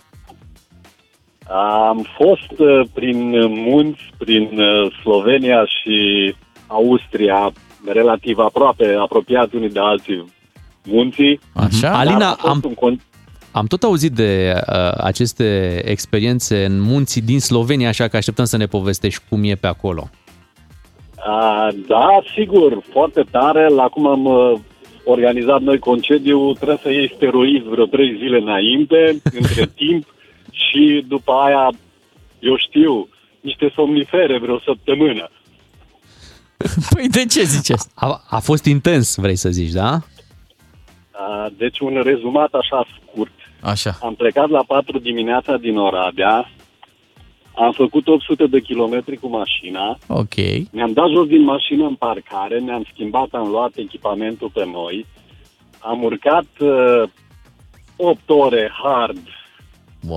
pe Triglav, Mamă, mamă. așa, am ajuns uh, sus la refugiu, la Credarița, am leșinat, ne-am trezit dimineața, am mâncat o omletă, am urcat pe vârf, am coborât încă 8 ore, am urcat în mașină, am mai făcut vreo 3 ore până în uh, Austria, ne-am culcat, ne-am trezit, am făcut vreo 5-6 ore o via ferata, am coborât, după care soția mi-a promis că următoarele trei concedii vor fi la all inclusiv pe malul mării. Da, păi cred și Mamă, eu. da, ați avut, ați avut un program foarte intens și într-un timp foarte scurt din ce înțelegem. Da, cam așa. Am fost noi foarte optimiști și foarte siguri că încă putem face treburi din astea, da? Câți Da, ani ai? ne-am Câți ani ai, dacă ne poți dar spune? au fost Zine câți ani ai? 54. Mulți, Mulți înainte. Și ești printr-o asociație de asta, ești montaniar, dar pare că te, te duci... Sunt asociat cu, sunt asociat cu soția mea la aventuri de genul ăsta te felicit, e superb, ce, mi se pare fabulos. Că... Dar cine a fost cu ideea Da, da, da, pentru a așa fost- vacanță? A fost cel mai obositor concediu pe care l-am avut în viața mea. Dar zine cine a venit cu ideea pentru concediu ăsta, tu sau soția? A, le-am combinat. Soția vrea să vedem uh, o via ferata în Austria, Stairways to Heaven, de fapt Hmm. se spune Interkogel, nu știu cum, așa. Eu iar, iar eu vreau să urcăm pe Triglav. Mhm. Și având un timp relativ scurt, am zis, bă, dar noi putem, le combinăm și odată le facem pe amândouă. Ce tare. Da, băi, A, foarte tare. Dar te-ai Repet. întors cam obosit, adică vedem și din uh, tonul tău când ne povestești că a fost, A, dar, dar n-a intrat chiar aveam, bine. Aveam, mi-a făcut uh, soția o poză, păcat că nu pot să vă arăt. Ba poți, că ne Aveam poți o da față pe- de pe discu WhatsApp. De... Da, eventual. Ziceai că de două săptămâni mănânc doar pufuleți și chipsuri, cam așa. Ce imagine! Da. Da, da, da, da. Uite, îți recomandă cineva, un ascultător pe WhatsApp, îți recomandă un traseu în România, Piatra Craiului, Iezer Făgăraș, să-l faci. Uh, Da, pe creastă, interesant. ar Șapte fi, zile? Dar, uh, Auzi Da, că da, trebuie să stai pe într-adevăr. acolo. într-adevăr. Alin, îți mulțumim. Deci, nu, nu faceți ca noi, asta da, e concluzia. gata, nu am, faceți ca am noi. reținut-o și e clar că orice vacanță în care îți propui să faci foarte multe lucruri, uh, sfârșește prin a fi o, o, o chestie foarte obositoare odată și Da. să rămâi și cu așa o dezamăgire că ai încercat și că n- totuși nu de asta aveai nevoie, știi, în, în zilele de vacanță. Poate puțină relaxare în plus prindea bine. Da. Îl sal- te salutăm și te felicităm pentru activitatea intensă. Mădălin din din Irlanda pleacă la Salonic. Chiar diseară se întâmplă să Deci plece din în vacanță. Irlanda la Sabine, probabil că cu avionul Da. mă gândesc. Uh, mai zice cineva că să mergem cu emisiunea în Delta. O, ne-o fi scris cineva de la marketing. Da, suntem de acord. Semnăm. Bineînțeles. Unde semnăm? Suntem uh, deschiși la, Așa. la o astfel de propunere. Am petrecut Emisiune din concediu la barcă n-am Oradea, făcut. spune cineva cu familia, uh, altcineva a fost uh, cu firma, tot în Delta. Uite Mhm. că se poate, dacă ați prins aluzia. Deci da, e bine. Destinații sunt concedii să avem și, bineînțeles, finanțe pentru a ajunge în diverse locuri. Vă mulțumim uh, că ne-ați povestit din vacanțele voastre, să ne facem uh, timp și pentru amintiri de weekend. Uh, Weekendul începe peste câteva ore așa în, uh, în forță. Noi ne întoarcem uh, luni dimineață la 7 fără 10. Bogdan Miu și Bogdan Ciuclaru suntem noi. Să aveți o zi productivă, avem și o surpriză pentru voi. V-am adus de la Miley Cyrus o piesă în care cantautoarea recunoaște că a îmbătrânit dinpreună cu noi. Păi e o piesă de sentiment de corazon, dar îmi place de cum s-a dezvoltat această Hannah Montana. Sună foarte bine piesa pe care Miley Cyrus o are, Used to Be, o piesă pentru care a mulțumit uh, tuturor celor care o difuzează, inclusiv DJ-ilor de radio. Îți mulțumim uh, și noi, Miley, că te-ai gândit la noi, oamenii Used de to be radio. young.